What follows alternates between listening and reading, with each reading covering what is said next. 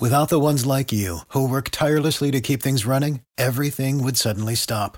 Hospitals, factories, schools, and power plants, they all depend on you. No matter the weather, emergency, or time of day, you're the ones who get it done. At Grainger, we're here for you with professional grade industrial supplies. Count on real time product availability and fast delivery. Call clickgrainger.com or just stop by. Grainger for the ones who get it done. You're listening to Eagles Unfiltered. E-A-G-L-E-S Eagles! This podcast is powered by Eagle Maven of Sports Illustrated. Third down and one. Hurts. Keeping. First down and a touchdown. Here are your hosts, Ed Kratz and Connor Miles.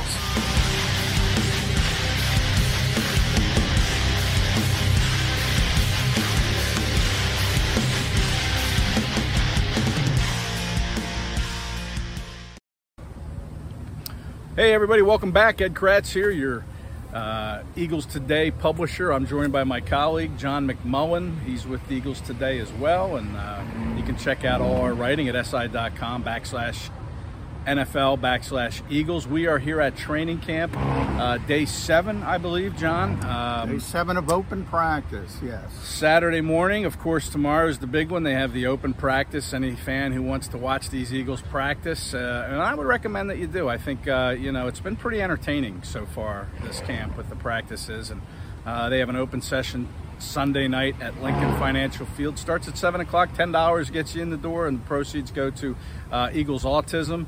Foundation with great cause. So uh, if you're in the area and you want to stop by, uh, I'd recommend it. Uh, but here we are on Saturday, John. We saw quite a bit today. It was a yellow practice, 90 minutes long.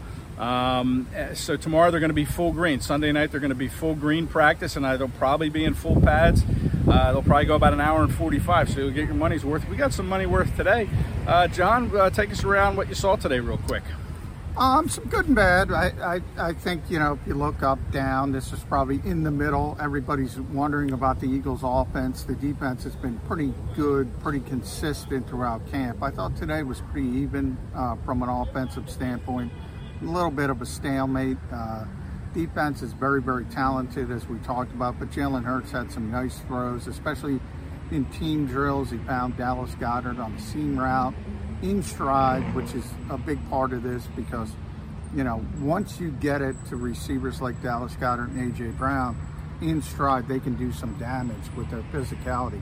And the next play, exactly that. A.J. Brown uh, crossing over the middle, he was able to uh, stiff arm Kerry Vin, poor Kary Vincent, a couple times. You're really starting to see the physicality of A.J. Brown when Yeah. he's out there. It's really, really difficult to deal with. Um, you know, DeVonta Smith uh, obviously is not in the mix right now with a, a little bit of a groin injury. Greg Ward is out. Zach Pascal still coming back from a, a bad case of food poisoning. He told you, Ed, that he lost 16 pounds, 16 pounds from a case of food poisoning. So Jalen Reagor's getting some reps. Britton Covey got a few first team reps. So uh, he's an exciting player for Eagles fans. Shifty slot receiver, uh, and he's been having a good camp. So um, I, I think it was a pretty even day uh, between the offense and the defense. Yeah, uh, a little more detail on some of that. Uh, as far as that stiff arm that AJ Brown gave poor Kary Vincent, it was like he just slapped him in the helmet once, and then Kary Vincent kept coming, and Brown slapped him again in the helmet. I mean, yeah, it was good stuff, fun to watch. And then Britton Covey, yeah, this was his second straight practice. That he really stood out, in my opinion. You know, he had a uh, he had a nice catch, uh, kind of over the middle.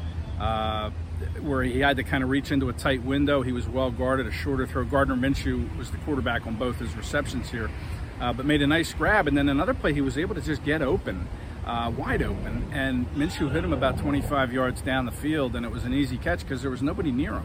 Yeah, Uh, he's, he, he's so shifty. That's Yeah. the word I use. He's really difficult to deal with.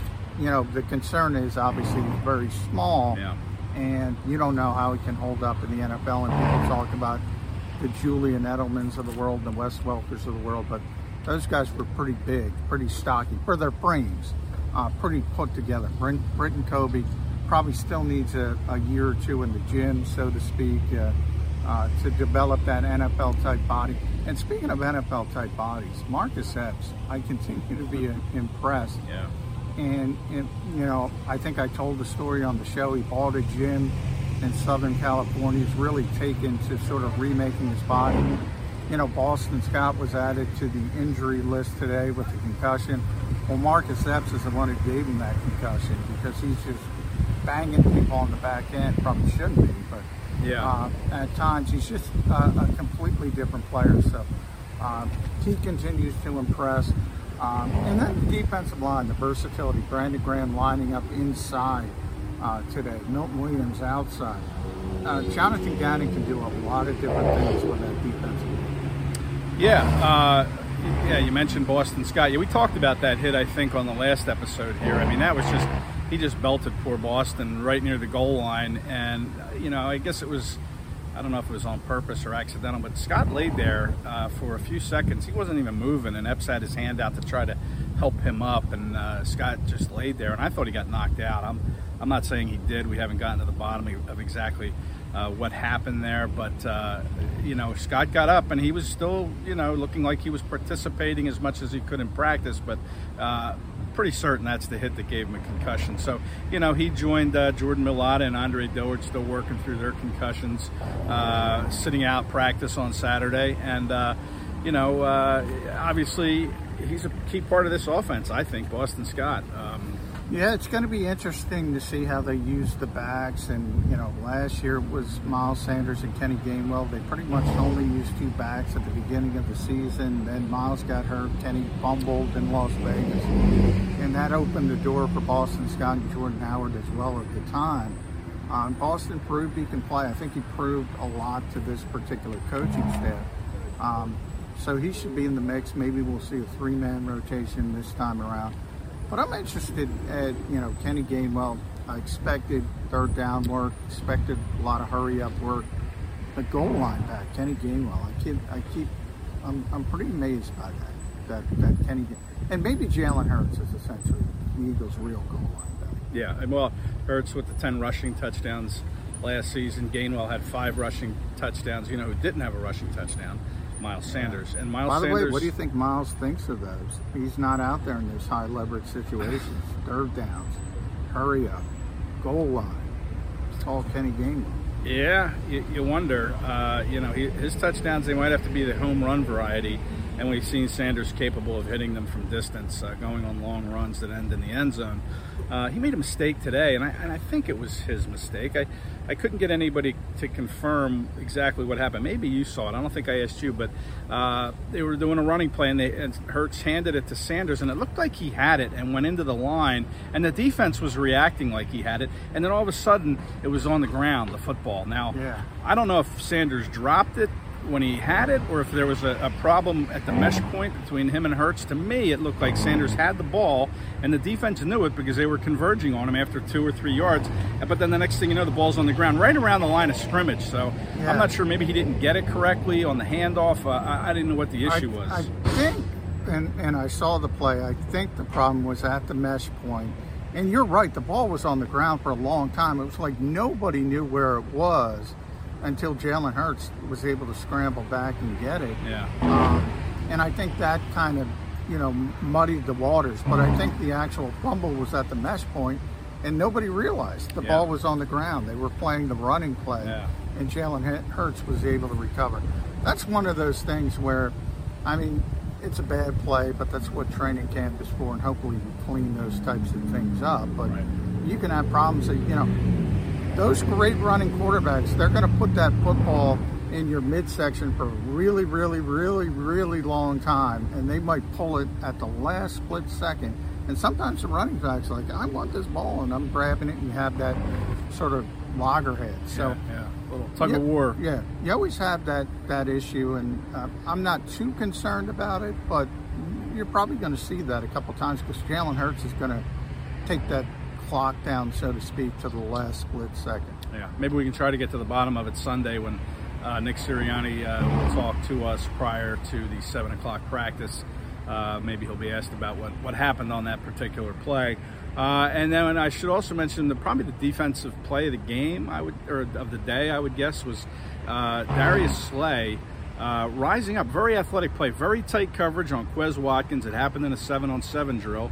Jalen Hurts didn't get the ball out far enough for Quez to get to it, but Slay was right on Watkins's back and he turned and he rose up. It happened right in front of me, rose up pretty high and made a very athletic catch and Yeah. came down on his back and can, kept a hold of the football. And that interception by Hurts was uh, ended a string of three straight practices where he hadn't thrown an interception. I believe that's his fourth now. He had one in each of the first three practices, and he has another one. But you know, listen, you got to credit Slay on that. Yeah, you could say Hurts should have thrown the ball out further, and yeah, he should have. But you know, he didn't. And Slay went up and made a great play on it. It was great to Yeah. see from the pro ball corner. And there was a, a, a few fans. Obviously, they come out every, every practice. A couple hundred of them. They recognized it, and they they gave a nice loud cheer for Slay when he came down with that football. So great Yeah. play by him. Uh, and I expect we'll see some of that in, in, once the season gets rolling. Well, Slay is tremendously athletic. You Yeah. know that. So, but I do look at that play and I say you could look at both sides of it. You know, maybe another corner isn't able to make that play. Um, but you also do have to put in what you mentioned. That ball was underthrown. So, um, yeah, maybe if it's uh, one of the young corners, they're not going to come down with it. Darius Slay was able to come down with it. But you're letting the corner have the opportunity to make a play on the football. Um, so I'm sure that's one that Nick Sirianni and Shane Steichen will say, look, you got to get the ball out there. Um, and and you're, you're not going to overthrow Quez Watkins, so just let him run under it. Um, but it was a great play from Darius Slay. And again, that's the benefit to having two great corners in Slay and Bradberry, who appears like he's on his way to maybe Boy, putting a. He he he, I- I- he had uh, that's another good play that happened today. James Bradberry. And it wasn't so much Bradberry as it was Deon Cain, but Bradberry made a nice PBU, kind of came in at the last minute and smacked at the ball, and it, somehow the ball went up in the air. And Deon Cain was able to kind of position his body. The ball floated just for an instant, and Deon Cain was able to adjust his body kind of on the sideline and come down with the reception. That was a great play by Cain to keep, you know, uh, his eye on that ball and to keep concentration. Uh, and I thought it was a good play by Bradberry, kind of coming from out of nowhere to Yeah. swat that ball away. So One thing you always hear about defensive coaches, they always talk about length with cor- cornerbacks, and Yeah. you always kind of roll your eyes. It's become a cliche. But then you see James Bradberry out there, and you say, "Oh, that's what they're talking about," because he is so long. He makes it so difficult. And even on play where, as you mentioned, Deon Cain uh, is able to make a great play and adjust to the football. You know, he's adjusting to the football because James Bradberry is so long. He's able to get his hand in there for the pass breakup. So uh, Bradberry's been tremendous early in this camp, um, and and hopefully it continues throughout the season for the Eagles. Absolutely. Uh, you know, and I'll stay with Deon Cain because he was involved in another couple plays. There was a nice throw in the corner, back corner of the end zone uh, from Minshew again, I believe. Andre Chachere was tightly guarding him, but the ball went right through Cain's hands. He could have had that, but Chachere was so close, kind of bothering him with that throw. Um, but it's one you'd like to see a guy like Cain, who's fighting for a job here, come down with. And then there was another play where he was the target, uh, uh, It kind was of back to back, yeah. yeah, they went right back to Cain. Only this time they had him run a uh, post pattern. And it He- looked like a touchdown. it, This one. it looked, but lo and behold, comes flying out of nowhere is the undrafted rookie, right? Josh Jobe.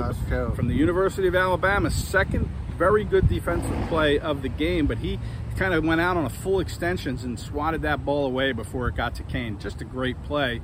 And then the other play I'm talking about is uh, against Jalen Reagor. Uh, Reagor went up to catch a ball, really elevated nicely, and had the ball. His helmet came off as he jumped, so he's helmetless. He catches the ball, and as he's coming down, Josh Jobe is there, kind of pawing at him, swatting at him, tackling him, and he knocked the ball loose. And it was hard to see, but the ball did squirt out. The ref on the on the scene signaled an incompletion. So Josh Jobe really stood out today. But again, it's going to be tough for, for someone Yeah. like him to make this roster. It really is. You know, for the first time in a long time, we talk about really linebacker and cornerback for the Eagles. You got depth. Um, you know, Darius Slay was talking about Zech McPhearson the other day and how how how, how much he's improved. Um, the Eagles are working Josiah Scott at safety. That tells me they want to find a spot for him. He plays slot corner as a backup to Avonte Maddox. Now he's taking second team reps at safety. That tells me they see value in Josiah Scott. Kary Vincent, we mentioned in, in a bad way with A.J. Brown. But look, nobody can deal with A.J. Brown. He's been really, really impressive. Mac McCain was back at practice in a limited fashion. he was the one taking second team reps before he hurt his knee, banged up his knee. So these these young guys, and it's Josh Jobe, it's it's Mario Goodrich, it's Josh Blackwell. They have a tough numbers game, but good news is the practice squad is 16 deep, and the Eagles will try to keep all these young corners because they've they've really shown some developmental potential. Yeah, and I'll throw another name out there who we saw today take second team left tackle reps because Mailata and Dillard are both out. Uh, on Thursday, it was Kayode uh, Awosika that took left tackle, and he, you know, he really wasn't the answer. He kind of got overwhelmed. I think he's more of an interior guy, guard. Um, but today they had Josh Stills out there, Sills, I think it is from uh, Oklahoma or Oklahoma State. Um, you know, he played second team left tackle, and you know what? The, quarterbacks had some time, so you know he wasn't getting overwhelmed. It was definitely better. It was, it was definitely better, no yeah. question about it. He seemed like he held up pretty well. So again, another undrafted free agent that you know they love their offensive alignment. Don't know how many are going to make the team. I think nine, maybe ten. But uh, you know he's somebody that could be a practice squad guy because he, he held up well, and he I think he's more of a guard type player too. But they threw him out at left yeah. tackle, uh, and he seemed to do well. And Le'Raven Clark, I thought played better. Yeah, he uh, settled down a little he bit. He settled down a little bit at the first team, yeah. So. We got a chance to, you know, talk to Javon Hargrave after practice.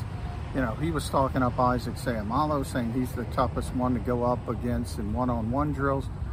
We're talking about depth. Obviously, the Eagles have a ton of depth on the offensive line.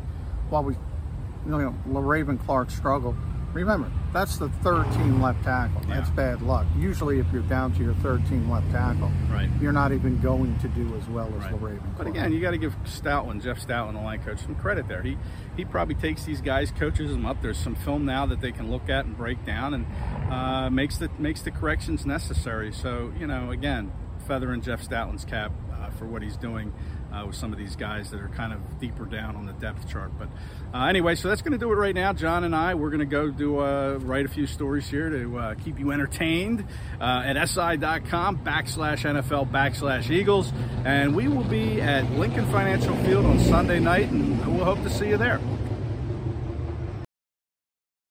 Without the ones like you, who work tirelessly to keep things running, everything would suddenly stop Hospitals, factories, schools, and power plants, they all depend on you. No matter the weather, emergency, or time of day, you're the ones who get it done. At Grainger, we're here for you with professional grade industrial supplies. Count on real time product availability and fast delivery. Call clickgrainger.com or just stop by. Grainger for the ones who get it done. You know, when you're listening to a true crime story that has an unbelievable plot twist that makes you stop in your tracks? That's what our podcast, People Are the Worst, brings you with each episode. I'm Rachel. And I'm Rebecca. We're identical twins who love true crime cases that make you say, didn't see that coming, and we hate the people responsible for them. Listen to People Are the Worst now on Apple, Spotify, or wherever you get your podcasts.